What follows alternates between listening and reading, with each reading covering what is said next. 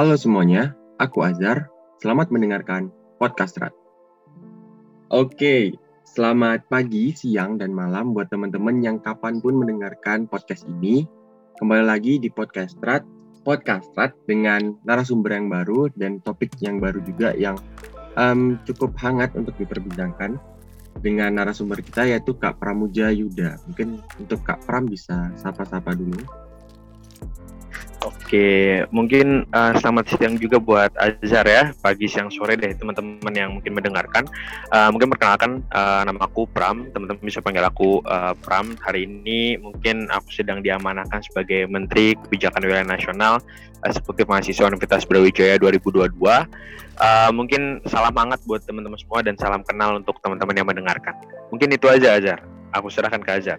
Oke, thank you Kak Pram. Oke, buat topik kali ini kita kan bakal ngebahas RKUHP. Mungkin sebelum tentang uh, kita ngebahas lebih lanjut lagi, kita bisa bacain dulu ya latar belakangnya biar teman-teman tuh tahu gitu. Jadi kenapa RKUHP ini mau kita angkat? Itu karena kalau kita kutip dari suara.com, ada rancangan kitab-kitab undang-undang hukum pidana atau RKUHP yang kembali menjadi sorotan sebab salah satu pasal di dalamnya dinilai kontroversial. Pasal tersebut adalah pasal 24, uh, 240 dan 241 RKUHP yang menyatakan bahwa seorang bisa diancam pidana uh, dan pidana itu penjara 4 tahun jika menghina pemerintah di media sosial. Nah, oleh sebagian masyarakat, aturan tersebut dinilai bisa memasung kebebasan berpendapat dan mengancam masyarakat pengguna media sosial. Adapun bunyi draft pasal 240 RKUHP tersebut adalah sebagai berikut. Setiap orang yang di muka umum melakukan penghinaan terhadap pemerintah yang sah yang berakibat terjadinya kerusuhan dalam masyarakat dipidana dengan dengan penjara paling lama 3 tahun atau pidana denda paling banyak kategori 4. Oke, mungkin itu aja latar belakangnya. Jadi kita uh, bakalan tanya-tanya lagi ke Kak Pram yang lebih ahli daripada aku buat ngebahas RKUHP ini. Nah, sebenarnya uh, dari Kak Pram sendiri apa sih yang Kak Pram tahu gitu tentang uh, pasal 241 RKUHP yang uh, tentang menghina pemerintah di medsos bakalan diancam 4 tahun penjara? Oke, uh, mungkin aku sebelumnya disclaimer juga ya. Jadi sini mungkin nggak uh, ada yang ahli ataupun tidak ahli. Sebenarnya mungkin aku hanya sharing aja ke teman-teman semua.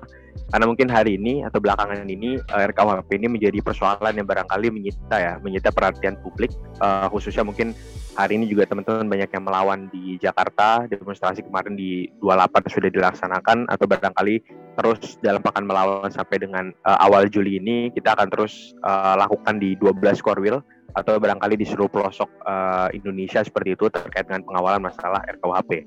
Nah tadi uh, mungkin Azhar juga udah membuka bahwa ada beberapa persoalan atau kronologi permasalahan yang menjadi kenapa kemudian RKUHP ini perlu kemudian kita sikapi secara bersama.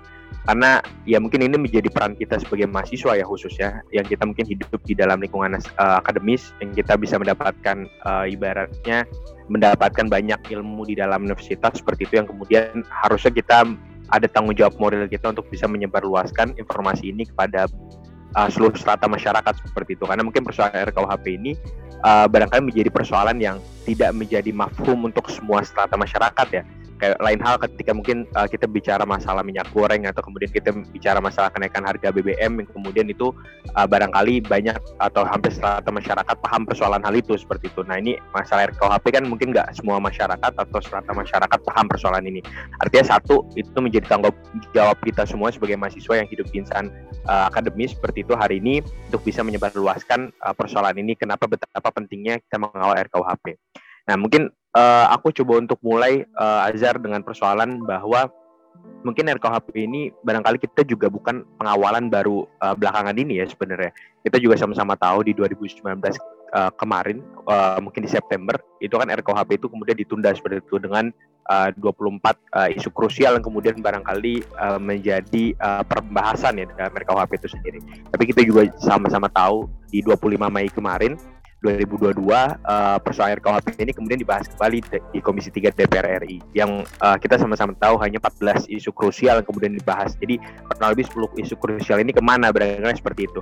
Termasuk persoalan uh, terkait dengan uh, pasal di mana kemudian kita uh, ada uh, ancaman atau kemudian keterbatasan untuk uh, kawan-kawan uh, ini yang dulu untuk demonstrasi hanya sebatas untuk memberitahu sehari ini harus mendapatkan izin seperti itu. Nah ini kan barangkali ketika kita bicara dalam alam demokrasi ini sudah cukup mencederai ya alam demokrasi itu sendiri. Nah jadi dalam proses yang kemudian hadir uh, dari RKUHP ini pun kalau misal teman-teman lihat prosesnya saja tuh banyak yang kemudian cedera atau mungkin banyak proses yang kemudian cacat seperti itu. Sehingga uh, sederhananya ketika proses ini atau prosesnya dilakukan dengan cara yang kemudian tidak prosedural atau kemudian proses yang kemudian dilalui ini uh, sudah cacat maka kita juga sama-sama bisa mengidentifikasi bahwa hasil daripada proses itu mungkin ada satu hal yang kemudian ditutupi atau mungkin ada satu hal yang syarat akan kepentingan sehingga seolah-olah proses yang kemudian dilakukan ini harus dibuat segimana mungkin untuk mengakomodir hasil yang barangkali kontroversi itu sendiri seperti itu. Nah, uh, kalau misal sebelum saya mungkin aku coba untuk masuk ya dalam uh, mengkritisi terhadap substansi daripada uh, RKUHP itu sendiri gitu karena kan sebenarnya kita juga harus paham bahwa persoalan RKUHP ini menjadi induk daripada proses pengaturan aturan hukum pidana di Indonesia. Jadi kalau misal uh, hari ini kita melihat ini cukup krusial dan ini cukup urgent seperti itu karena ini akan menyangkut banyak hal, banyak variabel, banyak ruang seperti itu. Maka hashtagnya mungkin kita suarakan hari ini semua bisa kena karena ya RKUHP tadi itu menjadi induk gitu, induk dari proses pengaturan hukum pidana di Indonesia seperti itu sehingga ya ini akan berdampak pada berbagai macam hal, akan berdampak uh, pada uh, berbagai macam ruang gitu. Ketika induknya bermasalah, maka uh, banyak pula dampak yang kemudian akan ditimbulkan. Nah itu satu yang coba ingin aku coba sampaikan terlebih dahulu penekanan uh, dari aku seperti itu. Nah yang kedua uh, tadi ya, jadi sederhananya teman-teman bisa melihat ketika uh, tadi mungkin sebelum masuk pada pasal 241 yang tadi ditanyakan Nazar, aku coba pengen uh, sampaikan bahwa ketika proses yang kemudian dilakukan ini diupayakan gimana mungkin atau proses yang kemudian dilakukan ini tidak melibatkan partisipasi publik, maka kita sebagai masyarakat patut curiga. Kenapa kemudian pemerintah ini tidak melibatkan atau tidak transparan terhadap publik? Apa yang kemudian sedang diperjuangkan? Apa yang kemudian sedang diinginkan uh, oleh pemerintah seperti itu? Kepentingan apa yang kemudian termaktub atau secara implisit ada di dalam RKUHP itu sendiri gitu sehingga seolah-olah prosesnya ini harus dibentuk sebagaimana mungkin supaya uh, masyarakat tidak paham atau supaya masyarakat tidak tahu atau supaya masyarakat tidak sadar bahwa ada kepentingan kemudian sedang dimasukkan di dalam RKUHP itu sendiri seperti itu. Jadi sederhananya proses yang kemudian dilakukan secara cacat maka akan cacat pula kemudian hasil akan ditimbulkan seperti itu. Nah itu uh, dua hal yang kemudian coba saya buka dulu ya. Uh, ini uh, di dalam apa namanya podcast kali ini gitu terkait dengan uh, RKUHP. Nah terus uh, saya coba ingin buka bahwa uh, misi daripada RKUHP itu kan kita bicara RKUHP ini upaya untuk uh, dekolonialisasi atau upaya untuk bagaimana kemudian aturan-aturan uh, hukum pidana yang hari ini mungkin sudah tidak relevan seperti itu karena cukup mencederai atau tidak sesuai dengan konteks masyarakat hari ini Indonesia yang hari ini sudah merdeka Indonesia yang hari ini menganut sistem demokrasi Indonesia yang harusnya itu uh, mengedepankan partisipasi publik dalam setiap perumusan kebijakannya seperti kalau mungkin di government sense itu bicara bahwa good governance itu ditimbulkan ketika adanya partisipasi publik yang uh, masif atau yang optimal seperti itu sehingga tidak hanya kemudian uh, pemerintah saja selaku stakeholder atau selaku perumus kebijakan itu mengeluarkan kebijakannya dengan tanpa melibatkan publik tapi harus ada partisipasi publik yang seperti itu dalam setiap perumusan kebijakan. Nah, uh, eh, RKUHP yang misinya adalah untuk mendekolonialisasi atau kemudian mengubah atau uh, meminimalisir ya aturan uh, hukum pidana yang sudah tidak sesuai dengan konteksnya.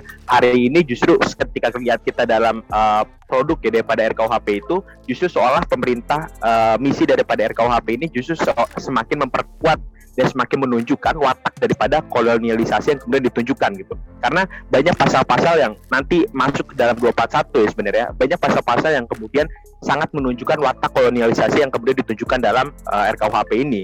Contoh per, uh, misal persoalan masalah penghinaan presiden atau penguasaan uh, penguasa umum atau kemudian pemerintah atau bahkan lembaga negara yang kemudian uh, kita pun bahkan dilarang untuk kemudian melakukan unjuk rasa tanpa perizinan. Kalau dulu kan kita hanya sebatas uh, pemberitahuan ya, hari ini harus mengizinkan, harus ada perizinan seperti itu. Ya kita secara logika sederhana pemerintah barangkali ketika justru dengan ada unjuk rasa ya dikritik atau segala macam ya mungkin barangkali tidak mungkin diizinkan oleh pemerintah seperti itu sehingga banyak persoalan yang kemudian menunjukkan bahwa watak kolonialisasi ini dipertahankan di dalam uh, RKUHP spesifik misal persoalan penghinaan presiden.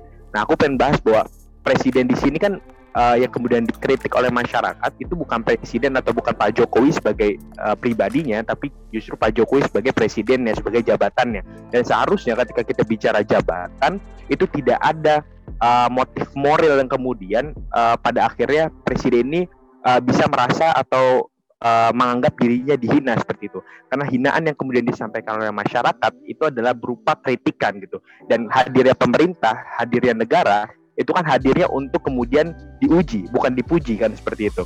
Sehingga ujian ujian yang kemudian harusnya dihadirkan oleh masyarakat ya apa ya kritikan seperti itu. Sehingga sah-sah saja ketika masyarakat mengajukan kritikan terhadap uh, pemerintah karena ya hadirnya negara itu ya untuk diuji, diuji kemudian kredibilitasnya, diuji kemudian uh, apa amanahnya, diuji kemudian bahwa negara ini hari ini sudah cukup melibatkan partisipasi publik atau menetapkan kebijakan itu sesuai dengan kehendak rakyat seperti itu. Nah, kurang lebih persoalan RKUHP yang kemudian menjadi permasalahan itu. Jadi karena tidak adanya uh, partisipasi atau meaningful uh, meaningful participation yang barang, barangkali dalam prosesnya itu sampai hari ini ya itu tidak cukup uh, optimal. Bahkan kita sampai hari ini yang katanya RKUHP ini awal Juli mau disahkan sampai hari ini masyarakat belum bisa mengakses draft RKUHP yang terbaru seperti itu. Makanya kita kan sama-sama menyuarakan tuh untuk kemudian dibuka draft RKUHP ini itu karena kan di awal Juli kita mau mesahkan kok iya masyarakat hari ini masih belum bisa gitu melihat draft RKUHP yang bakal disahkan di awal Juli. Artinya kan ada apa-apa tuh di dalamnya itu seperti itu. Yang kemudian mungkin hari ini masih ditutup oleh uh, pemerintah seperti itu. Nah mungkin aku coba mau buka itu dulu deh uh, Azhar terkait dengan uh, prolog barangkali ya masalah RKUHP uh, tinjauan secara general dulu baru nanti kemudian kita sama-sama bahas secara uh, substansinya seperti itu. Mungkin aku coba selain dulu ke Azhar. Oke, untuk prolognya cukup menjelaskan juga ya uh, tentang RKUHP ini.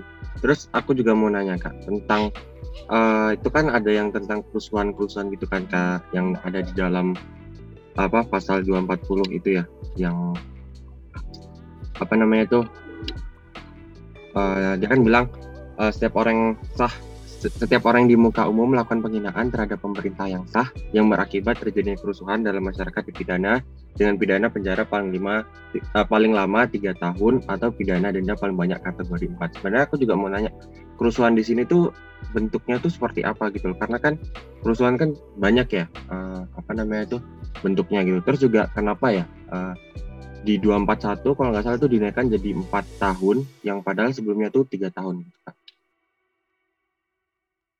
Oke, mungkin aku sebelumnya coba ini ya, uh, karena memang sebenarnya latar belakangku ini uh, bukan uh, anak hukum atau ilmu hukum sebenarnya, tapi ini aku coba untuk kutip dari beberapa uh, ahli ya, uh, khususnya mungkin kemarin aku juga hadir di dalam beberapa diskusi terkait dengan RKUHP, itu ada Mbak Bivitri, mungkin kawan-kawan juga kenal dengan Mbak Bivitri seperti itu, uh, dia pun menyampaikan gitu bahwa uh, ketika kita bicara pasal 240 sama 241 justru parameter daripada atau indikasi daripada uh, yang dimaksud ya di dalam pasal tersebut pun tidak jelas seperti itu.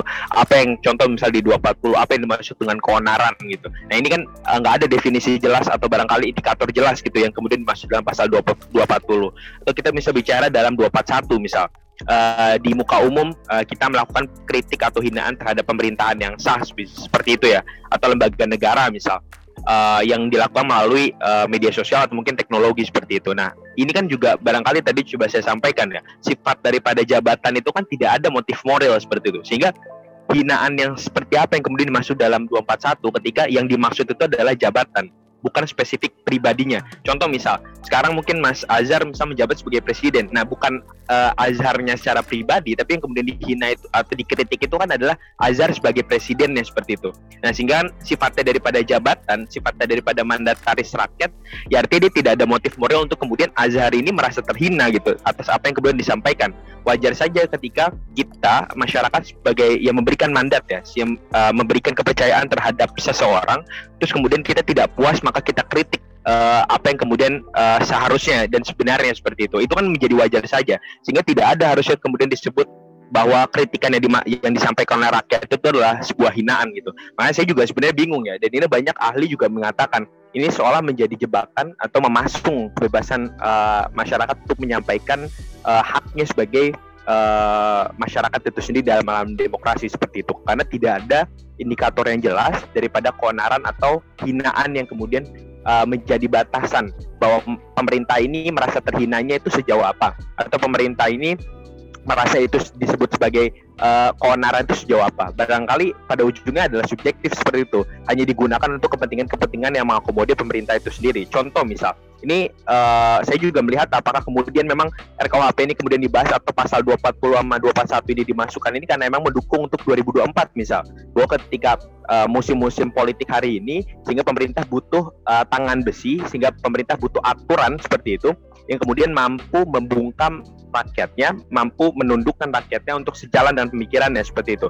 Karena barangkali kalau misalnya teman-teman lihat sejarah genosida, sejarah pembunuhan massal itu tidak dilahirkan dari uh, apa namanya tidak dilahirkan dari uh, perlawanan tapi dilahirkan dari ketundukan terhadap aturan dan kebijakan seperti itu. Sehingga uh, ketika aturan dan kebijakan itu dimainkan oleh penguasa, dimainkan oleh kekuasaan untuk kemudian mengakomodir kepentingannya, maka upaya-upaya yang dilakukan adalah dalam uh, negara hukum. Maka mereka membentuk hukum seolah-olah atau bagaimana caranya untuk mengakomodir kepentingan mereka gitu. Maka cara yang hari ini kita lakukan dengan melawan di jalan atau kemudian melawan di berbagai macam ruang itu adalah cara terbaik. Karena memang tadi uh, justru banyak uh, persoalan banyak pembunuhan genosida itu dilahirkan daripada ketaatan terhadap aturan bukan justru perlawanan terhadap eh, hal-hal uh, yang seharusnya memang kita lawan dan kita perjuangkan secara benar seperti itu jadi kalau misalnya tadi Azhar nanya di 20, 240 atau 241 sebenarnya indikator seperti apa nah justru itu yang menjadi permasalahan di banyak kalangan atau ahli hukum seperti itu karena tidak jelas indikatornya dan seolah-olah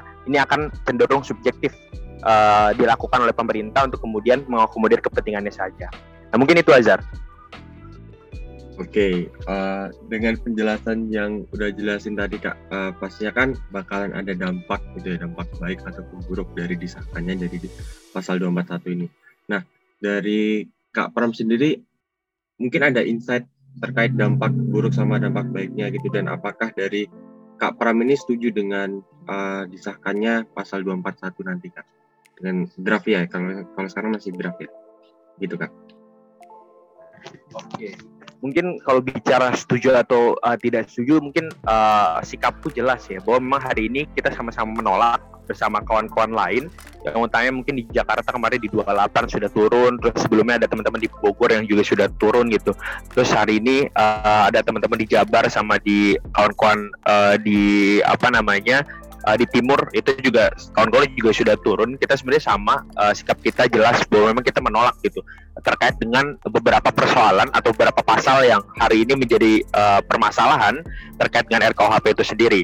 Utamanya banyak mungkin kalau misal coba saya sebutkan ya ada banyak uh, pasal selain dari 241 240, 241, terus kemudian uh, pasal 273 terkait dengan uh, demonstrasi yang harus uh, perizinan, terus kemudian pasal 218 terkait dengan penghinaan terhadap presiden dan wakil presiden, atau uh, mungkin teman-teman bisa lihat juga pasal 354 dan pasal 353 seperti itu, yang masalah penghinaan terhadap lembaga negara seperti itu. Nah ini kan banyak sederet persoalan kemudian uh, dibentuk atau dirangkum oleh pemerintah hari ini untuk kemudian membungkam kebebasan berpendapat uh, kebebasan untuk menyampaikan aspirasi, menyampaikan kritikan uh, dari masyarakat kepada pemerintah seperti itu sebagai mandataris dari masyarakat sendiri. Nah jelas bagi saya ini adalah upaya-upaya yang hanya untuk kemudian mengakomodir kepentingan mereka saja sehingga uh, mereka ingin menjadi pemerintahan yang seolah absolut tanpa kritik ya dari uh, masyarakat, tapi mereka seolah-olah sedang uh, mengakui bahwa kita ini hidup di alam demokrasi tapi waktak yang kemudian ditunjukkan justru kolonialisasi seperti itu kan.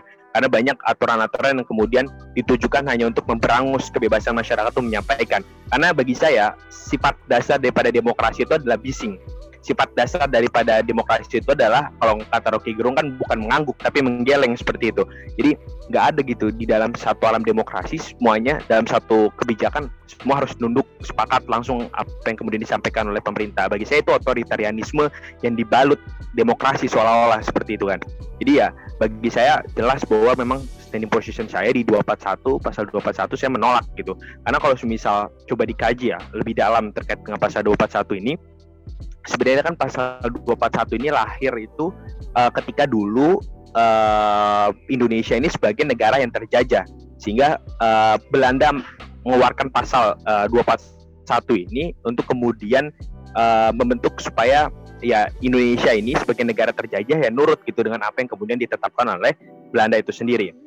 Nah hari ini pasal 241 ini kan udah nggak relevan ya di alam di demokrasi yang hari ini Indonesia sudah merdeka, masyarakat Indonesia hidup dalam alam demokrasi dan hari ini seharusnya pasal 241 ini kemudian tidak masuk di dalam KUHP itu sendiri. Karena memang hari ini sudah tidak relevan dengan asas demokrasi dan kemerdekaan yang hari ini hadir seperti itu karena ya dulu tujuannya itu kan untuk membungkam negara terjajah atau bangsa terjajah. Nah, hari ini kan kita seolah ketika pemerintah tetap dengan pasal 241 ini seolah pemerintah kan sedang memposisikan masyarakat ini sebagai masyarakat terjajah. Beliau itu kan sebagai orang atau mungkin pemerintah hari ini sebagai penjajah kurang lebih seperti itu. Seolah-olah memposisikan dirinya seperti itu. Nah, hari ini jelas uh, kita sama-sama harus kemudian meng, apa namanya me, mengawal bersama bahwa kita juga posisi dalam posisi yang kemudian melawan seperti itu karena kita hari ini diposisikan sebagai seolah bangsa terjajah di tengah Indonesia yang hari sudah merdeka di tengah kita yang hari ini uh, dalam alam demokrasi. Karena kalau misalnya teman-teman coba untuk uh, lihat gitu kan bahwa ya kita sama-sama hari ini uh, berdasarkan di PBB pun ya itu kan juga disebutkan bahwa memang uh, negara atau uh, instansi pemerintahan itu kemudian tidak bisa atau tidak seharusnya itu membatasi kritik terhadap dirinya seperti itu. Artinya sangat wajar, sangat jelas ketika kita memegang, memegang mandat ya, mandat tatis rakyat, aspirasi rakyat, mengelola kebijakan negara ya harusnya sudah terima dengan kritikan itu sendiri. Karena yang bisa menyeimbangkan terhadap uh, kebijakan yang kita buat supaya mas uh, tepat terhadap sasaran terhadap masyarakat ya kita mendengar kritikan masyarakat itu sendiri gitu kan. Artinya ya ketika kritiknya saja dibungkam maka masyarakat mana yang kemudian uh, menjadi representasi dari kebijakan negara gitu? Masyarakat mana yang kemudian seolah uh, dinamakan uh, sebagai uh, kebijakan yang ditujukan untuk masyarakat tersebut. Gitu kan? Artinya ketika justru masyarakat saja dibungkam maka ya sudah tidak ada tuh partisipasi publik atau sudah tidak ada keterlibatan uh, negara untuk kemudian mensejahterakan rakyatnya. Karena asas utama daripada demokrasi asas utama daripada negara merdeka ya harusnya rakyat ini diberikan kesejahteraan setidak-tidaknya itu untuk bisa menyampaikan pendapat dan kritiknya terhadap pemerintah itu sendiri. Nah mungkin itu uh, Azhar uh, dari aku ya terkait dengan pasal 241 satu. Oke. Oh iya, oh ya kak. Uh, tadi tuh kalau nggak salah kan ada bahas tentang aksi dan izin gitu ya. Nah kalau nggak salah di pasal berapa gitu ya, itu uh, Wamenkumham itu pernah bilang gitu. Uh, kalau aksi itu bukan butuh izin, tapi hanya butuh pemberitahuan aja gitu. Itu kalau dari Kak Pram itu gimana kak pendapatnya kak? Memang seharusnya memang seperti itu ya karena ya sifatnya daripada aksi ini kan hak kebebasan kita hak kebebasan masyarakat untuk uh, menyampaikan bagaimanapun caranya kurang lebih seperti itu. Ada teman-teman yang mungkin kritik di media sosial ada teman-teman yang mungkin memilih untuk turun ke jalan gitu. Bagi saya itu memang harusnya seperti itu. Tapi kalau misalnya Wamenkumham bicara seperti itu mungkin seolah-olah dia sedang bicara dalam uh, ketentuan yang sebelumnya kurang lebih seperti itu. Tapi kan kalau hari ini yang dibaca banyak ahli ya memang kan hari ini menjadi permasalahan dalam pasal 273 itu itu kan uh, melakukan demonstrasi tanpa surat uh, yang perizinan barangkali itu kan bisa kemudian dipidana seperti itu. Nah, ini kan sebenarnya beda konteks antara perizinan dan pemberitahuan. Kalau pemberitahuan ya kita ya semata hanya sebatas menginfokan lah ini kita akan aksi di mana seperti itu. Tidak ada kalaupun memang kemudian barangkali di, di apa di ditilai ya sebagai bentuk ada potensi untuk keonaran atau mungkin ada potensi untuk kericuhan barangkali kan biasanya tuh dan uh, sanksinya itu hanya sebatas pembubaran seperti itu kan. Nah, hari ini kan ketika kita lihat dalam uh, apa namanya RKUHP hari ini justru ketika kita dinilai uh, barangkali secara subjektif ya mungkin oleh pemerintah bahwa ini akan berpotensi onar dan seterusnya itu bisa dipidana gitu. Ini kan dua hal yang berbeda. Sanksinya dulu itu hanya sebatas dibubarkan, hari ini dipidana. Nah ini kan menurutku dua hal yang berbeda dan cukup uh, fatal seperti itu dampaknya bagi kita uh, mahasiswa atau masyarakat untuk kemudian menyuarakan aspirasi kita seperti itu. Jadi ya uh, mungkin dua hal yang berbeda. Entah ya kemudian Wamenkumham dia bicara seperti itu, apakah kemudian dia uh, lupa dengan uh, persoalan yang hari ini barangkali menjadi permasalahan salah satu adalah demonstrasi yang kemudian banyak ditolak oleh mahasiswa gitu karena ini akan cukup memberangus kebebasan kita utamanya mahasiswa dan kawan-kawan uh, masyarakat lain gitu ya untuk biasa untuk menyuarakan aspirasinya dengan turun ke jalan. Mungkin seperti itu sih Azhar. Oke, okay. uh, tadi kan udah ngebahas tentang aksi juga ya kak ya. Kalau aksi kan kita bakalan biasanya tuh yang mengkritik pemerintah lah di aksi itu. Nah, sebenarnya ada nggak sih kak batasan-batasan dalam mengkritik pemerintah itu supaya nggak termasuk dalam penghinaan gitu?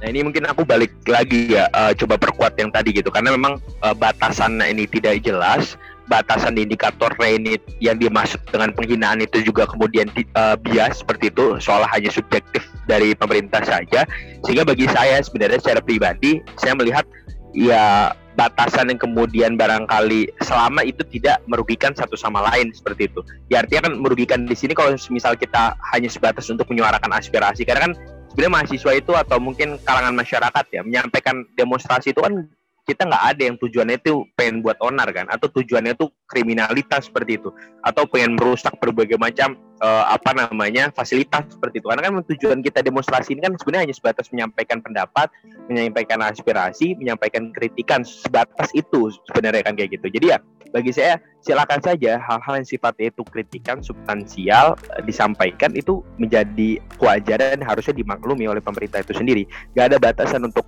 warga negara untuk menyampaikan aspirasinya, untuk menyampaikan kritikannya terhadap negara sejauh uh, kritikan atau uh, apa namanya masukan yang kemudian dihadirkan itu kan memang berdasarkan objektif adanya seperti itu, substansial adanya kayak gitu.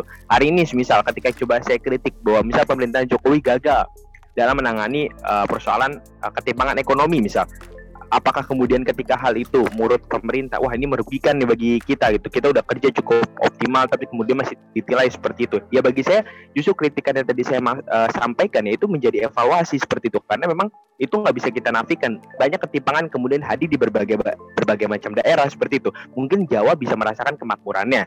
Mungkin tapi kan kita nggak tahu teman-teman di timur atau teman-teman di berbagai uh, apa namanya uh, daerah yang mungkin jauh daripada uh, pusat kekuasaan seperti itu. Nah ini kan bagi saya silakan saja untuk bisa menyampaikan aspirasinya tanpa ada batasan tertentu yang kemudian hari ini bahkan batasan yang dimaksud sama perintah pun bias betul. Jadi sejauh teman-teman menyampaikan aspirasinya itu berdasarkan substansi yang mungkin bisa dipertanggungjawabkan atau mungkin itu kritikan yang teman-teman sampaikan berdasarkan keresahan teman-teman ya silakan saja gitu. Itu menjadi hak bagi teman-teman sebagai masyarakat yang hidup di alam demokrasi mungkin itu sih karena demokrasi kita kan juga barangkali sudah uh, dimulai bukan hanya satu dua tahun ya harusnya mungkin pemerintah juga tidak baper gitu dengan berbagai macam kritikan dan saran dari masyarakat yang seperti itu mungkin itu sih Azhar. Oke, okay, uh, eh, jadi mungkin bisa aku simpulkan ya dari awal tadi yang udah dijelasin sama Kak Pram. Tadi juga udah dijelasin tentang prolognya dan juga apa ya, udah dijelasin tentang yang kerusuhan-kerusuhan yang sebenarnya itu tidak jelas batasan-batasannya dan kita juga nggak tahu batasan dalam mengkritik pemerintah ini gimana karena batasannya cukup juga cukup abu-abu dan uh, teman-teman mahasiswa juga banyak yang menolak tentang pasal 241 ini juga dengan dibuktikannya udah mengikuti aksi-aksi di berbagai daerah karena dengan adanya pasal 241 ini cukup mengekang aspirasi dari masyarakat, dari uh, teman-teman mahasiswa juga tentunya. Makanya dari teman-teman melakukan aksi untuk menolak uh, dari pasal 241 ini. Uh, mungkin gitu ya Kak ya, untuk uh, rangkumannya kira-kira. Ya, betul. Mas Azhar. Oke, okay. uh, untuk podcast kali ini uh, mungkin itu saja. Mungkin dari Kak Pram ada close, closing statementnya gitu Kak. Oke, mungkin uh, closing statement dari saya, uh, silakan teman-teman untuk terus melawan, silakan untuk teman-teman terus kawal berbagai macam hal yang uh, menurut teman-teman adalah benar, berbagai macam hal yang hari ini mungkin menjadi uh, keresahan kita bersama selaku warga negara gitu. Karena bagi saya tidak ada batasan bagi warga negara untuk membenarkan negaranya, untuk uh, membenarkan bangsanya supaya uh, sesuai dengan tujuan atau sesuai dengan kesejahteraan masyarakat itu sendiri. Karena lagi-lagi coba saya tekankan bahwa bahwa keonaran, genosida, pembunuhan massal itu tidak dilahirkan uh, karena uh, sebuah perlawanan, tapi justru dilahirkan karena sebuah ketundukan, ketundukan terhadap penguasa, ketundukan terhadap aturan yang dibentuk oleh penguasa, ketundukan terhadap berbagai macam kebijakan yang hanya mengepentingkan penguasa itu saja. Maka salah satu yang kemudian bisa menghancurkan hal demikian adalah sebuah perlawanan, perlawanan dari mulai dari kita, perlawanan dari sekitar kita, perlawanan dari uh, sekeliling kita dan perlawanan yang coba kita eskalasikan secara bersama, baik itu secara skala kampus atau kemudian nasional seperti itu. Nah hari ini banyak ruang-ruang untuk teman-teman bisa melawan, baik itu di media sosial, baik itu teman-teman turun ke jalan, silahkan lawan dengan cara teman-teman, silahkan ekspresikan keresahan teman-teman dengan cara teman-teman, silahkan sampaikan kritik teman-teman terhadap uh, negara dengan cara teman-teman. Karena satu alasan kita, satu maksud kita di alam demokrasi itu sifatnya bising, silahkan teman-teman bisa bebas menyampaikan kritikan dan masukan dengan cara teman-teman. Mungkin itu aja sih kalau dari uh, aku Azhar. Di semangat untuk teman-teman terus mengawal berbagai macam isu yang barangkali tidak mengedepankan uh, kesejahteraan masyarakat. Mungkin itu aja Azhar. Oke, jadi uh, pesan dari Kak Pram yaitu melawan dengan cara kita masing-masing. Uh, dan uh, mungkin itu aja ya. Uh, sekian dari aku, sekian dari podcaster juga. Aku Azhar, pamit undur diri. Terima kasih. Aku Pram, uh, saksikan terus podcast Terima kasih teman-teman semua.